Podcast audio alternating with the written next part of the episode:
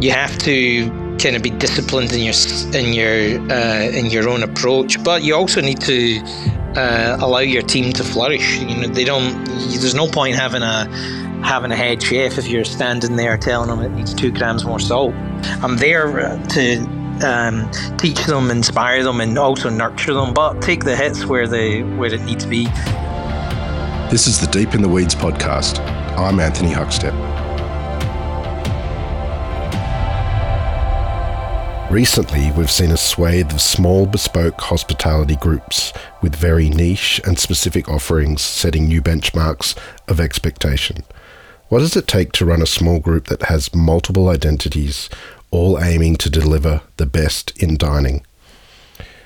Stephen Nairn is the culinary director of Yugen Dining, Yugen Tea Bar, and Omnia Bistro. Stephen, how are you? Very well. Thank you very much for having me. How's yourself? I'm good. It's great to get you on the show. You're um, doing some pretty exciting things with some very special restaurants there in Melbourne. How's things going at the moment? Yeah, things are going. Things are going good. It's been a kind of action-packed uh, four or five years uh, down here, um, but things are things are going really well. I can't I can't complain. Tell us a little bit about uh, the different uh, offerings that you're sort of looking after as culinary director. Yeah, cool. So we we have um, we're in the Capitol Grand building in South Yarra, uh, and in there we have Omnia, um, which is um, which is like a modern bistro, and it takes a lot of inspiration from from the classics that you'd find um, around Europe. Um, and that's like an 80 seater um, that's been going since 2000 and just before covid really is when we kicked off uh, we actually had a pop-up of, of omnia in the in an area uh, when we are just testing things out because this this whole project we were always going to have multiple restaurants with, within the same building.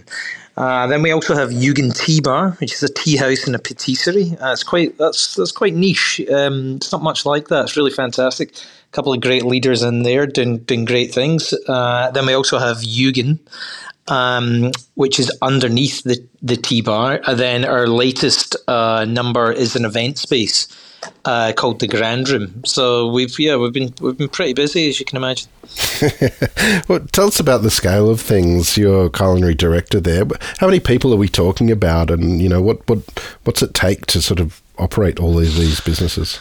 Yeah, well, I mean, we we started in 2018, um, and there were just these. Uh, uh, when I, I, partnered with uh, Larry Kestelman, who's the the the uh, guy that designed and created the building, and it's residential above, above us.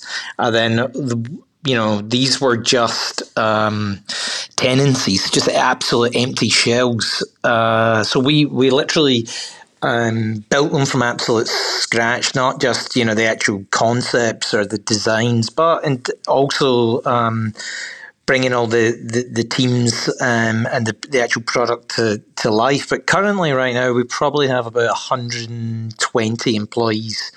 Um, and that's that's you know, guys and, and uh, from all different walks of life, all different kinds of expertise. From um, you know people really focused in tea or and wine or sushi or or um, whether it be French cuisine. So it's it's um, it's, it's, it's an unusual uh, kind of. Uh, adventure that we're on down here. It's not it's it's not kind of like a hotel, but sometimes does feel like a hotel um, internally. Well, unusual is a, is a, is a great word to use. Uh, how did you land on the different offerings um, that you've got there? Well, the uh, Yugen, um, that's underground, like, and I, and I mean, that's completely right, you know, deep underground. Uh, and I think that it had really tall ceilings and the space it was too big for you know maybe a fine dining restaurant or or you know a bistro or a brasserie. It just it just felt like this might work as a as a good um, is something along the lines of, you know inspired by Asia. And then we were fortunate enough to be able to get a mezzanine in there, and that and then I was you know it was just screaming an omakase. It's quite small. It's not not it's not the it's not like two floors, but it gave us it gave us the the opportunity to do something different as culinary director, what, what's what's your role these days? Are you on the pans much, or is it more um, a creative and looking after the team sort of role? No, it, it's it's um, you know you have to you know you have to split your time accordingly. Uh, it, you know when we're when we're doing, for instance, at the moment we're doing a couple of big pushes on both Omnia and Yugen's menu. So there's a lot of that in terms of in the development. But then when then for example, if you're overhauling a menu quite considerably, uh, to execute that, there you you're back on the tools. You're training the guys. You're motivating them. You're fixing the problems. Then you're also working with the service team. You know how do, how does it how does it sit on the table? How do you know what we drinking with it? How do we clean it? How do we drop it? You know, it, it grows arms and legs. So, in terms of um, stand, you know, just standing completely, just focusing on running one section. Now, th- those days are long gone. It'd be absolutely impo- it'd be impossible to to literally switch off and just worry about you know six dishes um, when there's so many other things that are happening within the business that need your attention.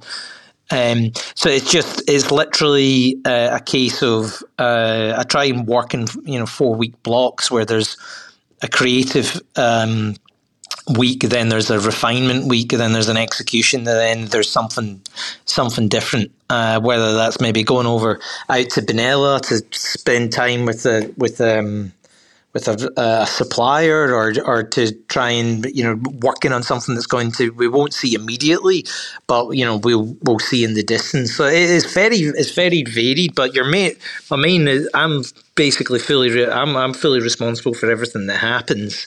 So you can't just limit yourself to to one area, um, whether it be the service side of things or the, or the kitchen side of things. It's really where where we need to push at that that point or what we're trying to achieve or if we're trying to fix something or get better and improve in something or if it's something just completely brand new. You have to kind of be disciplined in your in your uh, in your own approach but you also need to uh, allow your team to flourish. You know they don't you, there's no point having a having a head chef if you're standing there telling them it needs two grams more salt. Uh, or you know you know, it's just just that kind of nonsense. We I don't um, I don't I don't do. I, I mean, it's it's all about kind of I'm there to um, teach them, inspire them, and also nurture them, but take the hits where they where it needs to be. Being uh, fully responsible for uh, the whole operation, what sort of impact does that have on you? Are they, are they, big pressures that you have to try and manage? It is uh, absolutely, absolutely. There's no but the you know, I think it's the natural progression, um, you know, as of a chef. When you bec- you're, you're, you're we're, we're so passionate about what we do, um, you know, you you start as a as you know when you're a head chef, um, and then as you continuously progress, you're more you're paying more and more attention to absolutely everything. So sometimes taking a lot more responsibility actually makes things easier because you need you. It's not just about the food. You know, great restaurants are just absolutely not just about the food. They're all it's about the people. Um, and now things have changed dramatically. You need to, you know, to, uh, a, very. We're fortunate that that we're pretty busy, and that requires a small army behind the scenes, whether it be in reservations, it's maybe it's in our events team from coordination to meeting different brands or whoever are trying to host the event, or whether it's with the finance team. You're there. It's a it's a very it's not people just see it as you're you know you're just standing cooking and serving guests, but really, there's a lot more complex um, than than just what people maybe see as they enter the restaurant. Bistros and brasseries were such a key feature of the culinary landscape a couple of decades ago, and then migration patterns brought a whole swag of amazing sort of restaurants, particularly from those originally from different parts of Asia. Um, but they're very much back on uh, the cards at the moment, brasseries and, and bistros. What's it been like for Omnia for you, bringing bringing that to life in this sort of modern culinary landscape? Uh, it, it's it's it's been very you know exciting. I love that style of that style of food, and I think the Australian diners guests they don't they they're more comfortable in that kind of environment as opposed to something that's a lot more refined uh, and a lot more you know more fine dining I, would say but I think for for that style of food that style of uh, service I, I, I, love it it's been uh, thoroughly enjoyable um, trying you know we we take inspiration from the classics but we're, we don't just do the you know the the classics um, so it's you know I, something I'm very passionate about is the the old bistro. Uh, I want to sort of explore what you are doing there with the various outlets, surely, but um, take us back to when you were young. Where did you grow up, and what sort of role did food play for you?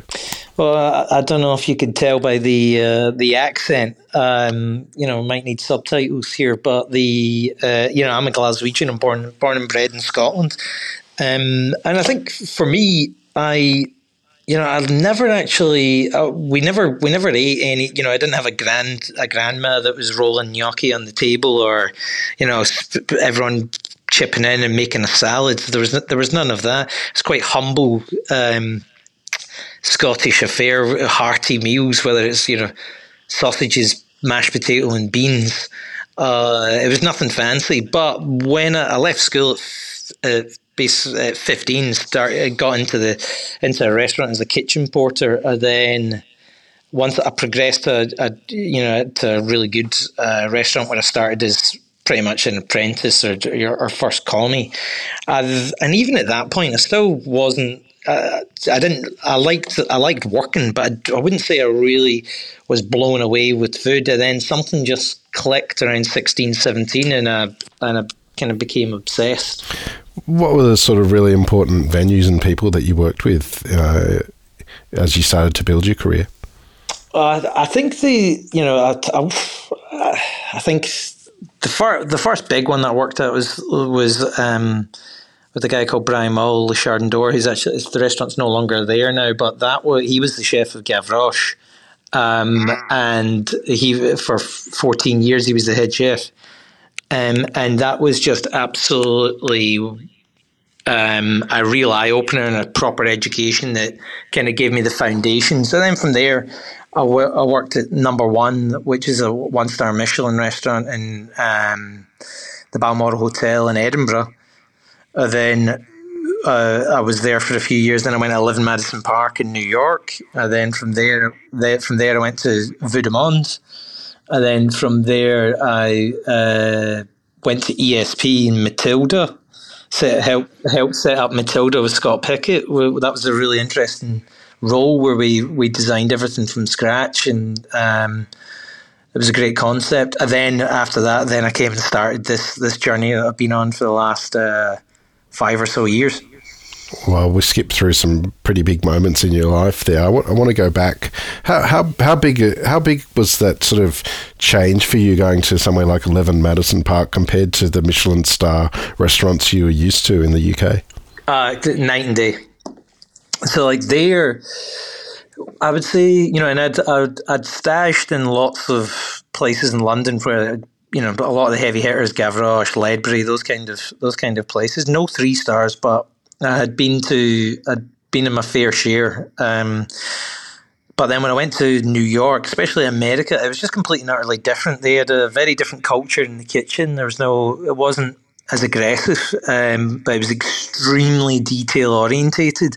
They had a, in both the front of house and the back of house, and it was a real, it was a real step up and on level. I'd probably say prior to living in Madison Park, I was maybe like um, cooking at championship level, and then I then I had been promoted to the you know to to a top four side in the in the EPL playing Champions League on a Tuesday night. what did what did you take from your time there?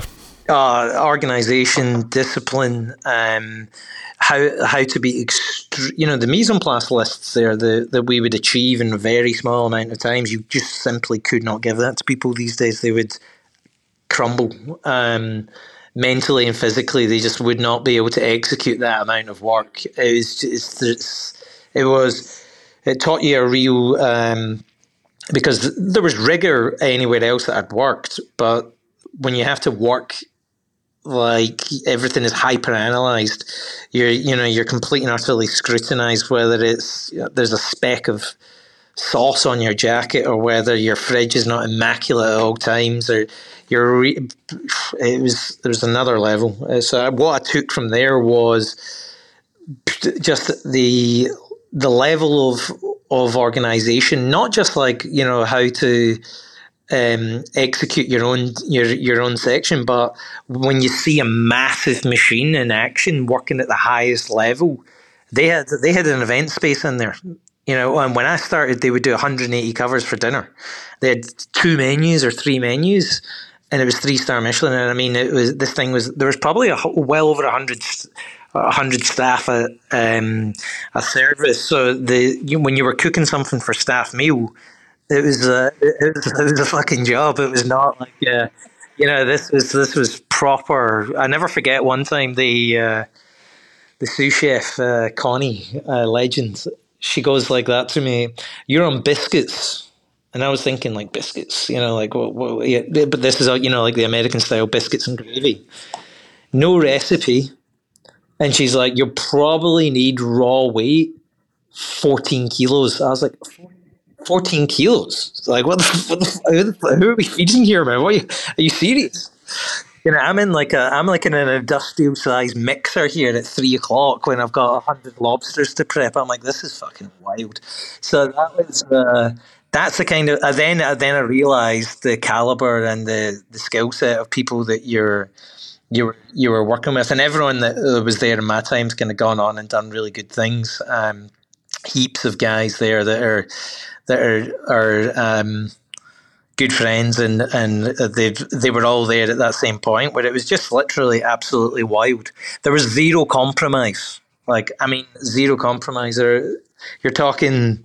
There would be a tasting at five o'clock, and the the the chef James Kent, an absolute machine they would think absolutely nothing of scrapping your section because you know three or four sauces were were not are subpar, and these are things that take you know two, three, four hours, you know, into uh, multiple multiple components, and you're you're going again at five o'clock.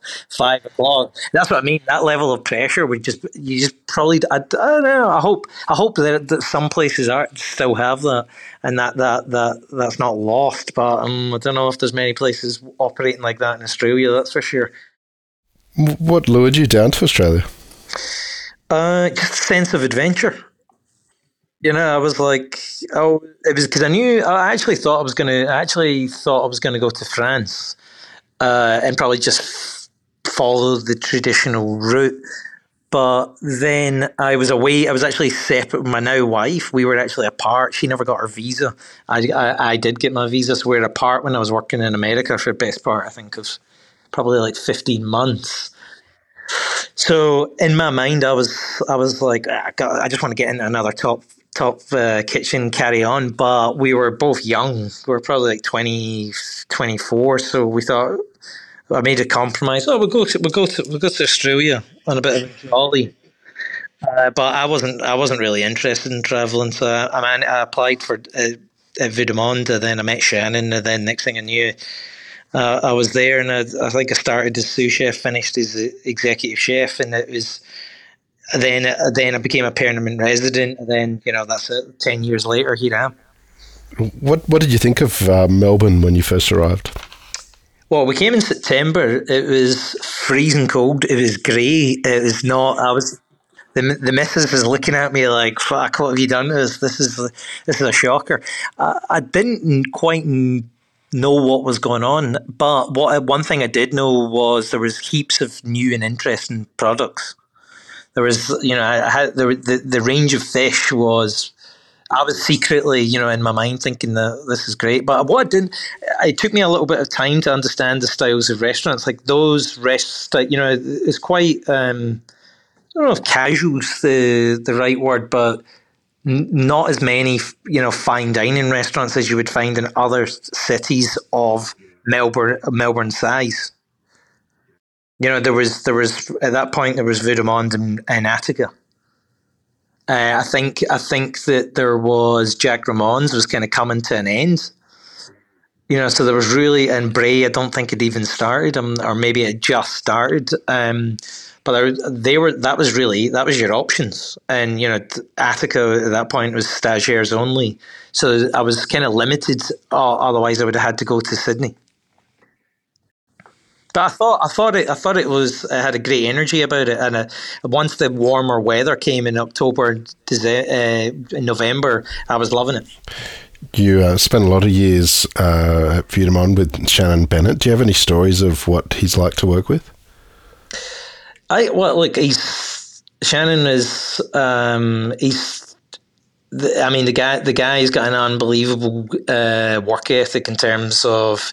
I didn't work with Shannon when he was still in the kitchen. He he was finished, uh, and he was he was you know running the business as a whole, up to up to all sorts of things. But he was all he was he was brilliant for. Uh, you know, if you if you ever needed any advice, or he was amazing at motivating you.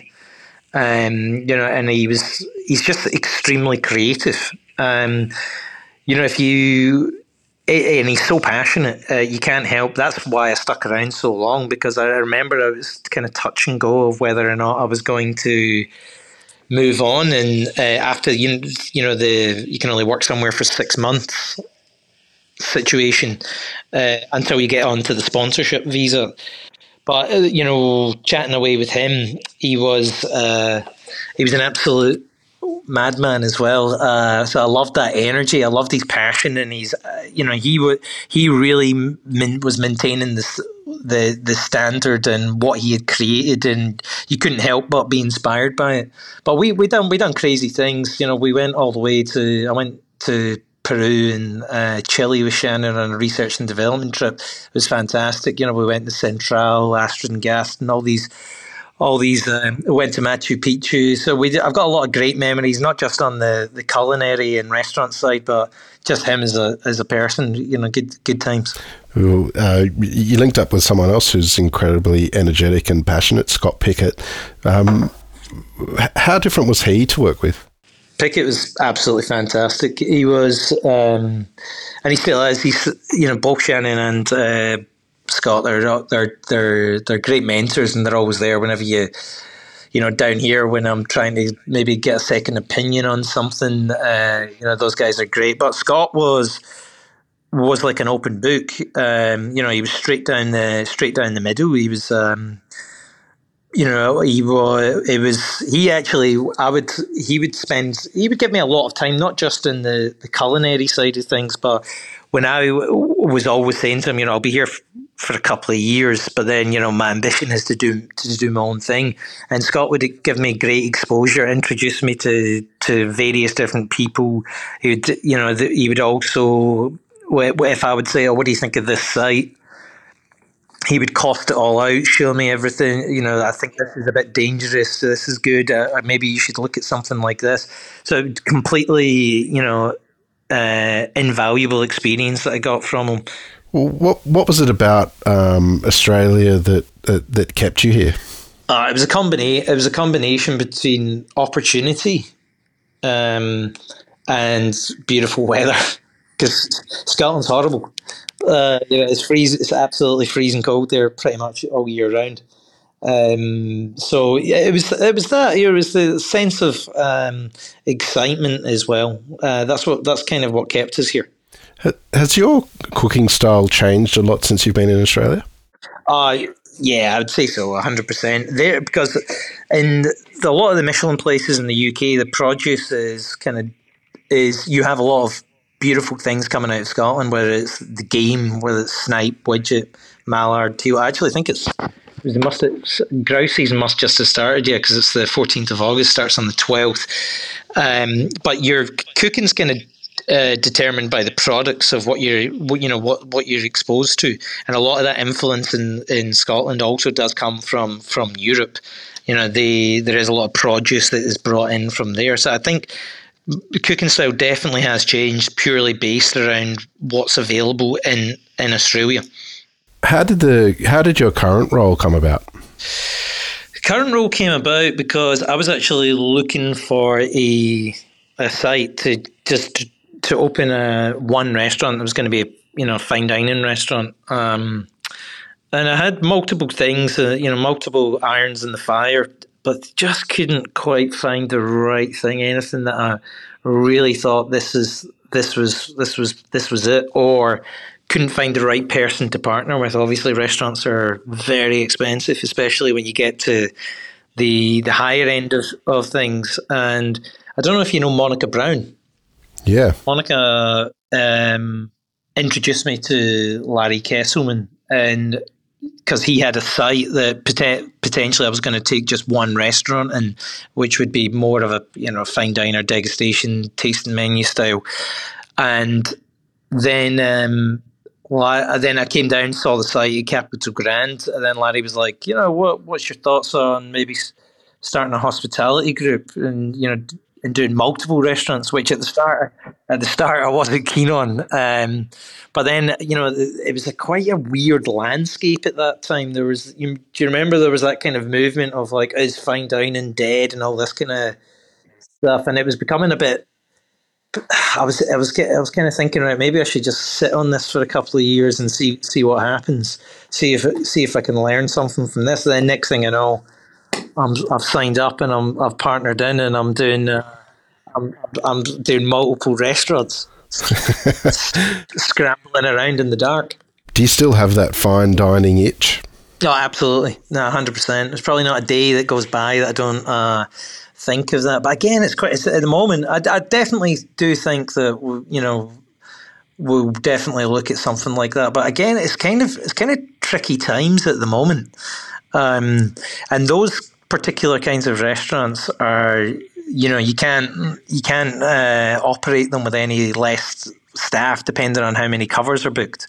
You know, it's it's a it's a real considered um, uh, mission there. You know, you once you're in, you're absolutely in. So I think there's a few things that need to align, whether it be the right site, the right timing, and the right opportunity. But still, I think that yeah, for sure, um, I'd love to do something more on the fine dining side well, you're doing amazing things with Omnia and and Yugen. Uh, what do you love about what you do?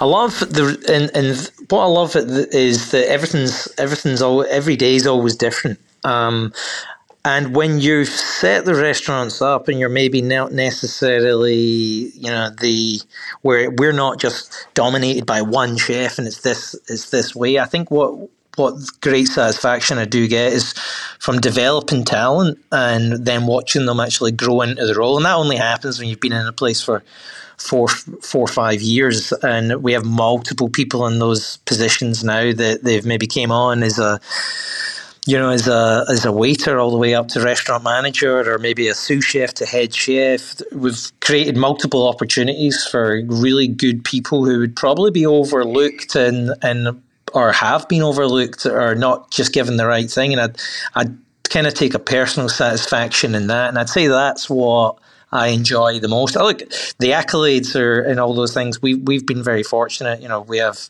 six hats in here. We have Omnia has two hats.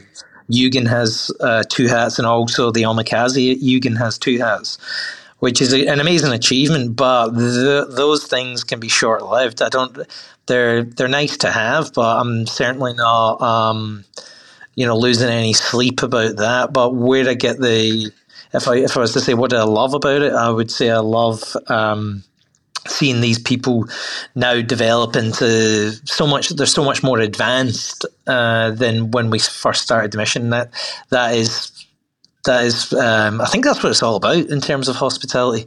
Um, that's you, you want to you want to see good people, you know, develop and you, there there's a huge part that, of of um, yourself in them but then they grow and they go and do something completely on their own or where, whether they stay with you but watching their progression is just as satisfying as, as your own progression well, Stephen, it's amazing what you're doing down there in Melbourne, and an absolute honour to get you on Deep in the Weeds today to hear a part of your story. Um, please keep in touch, and we'll catch up again soon. All right. Thanks very much. Good chatting with you. This is the Deep in the Weeds podcast.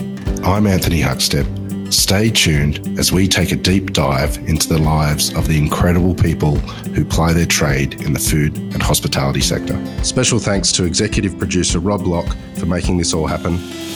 Follow us on Instagram at Deep in the Weeds Podcast or email us at podcast at deepintheweeds.com.au. And be well.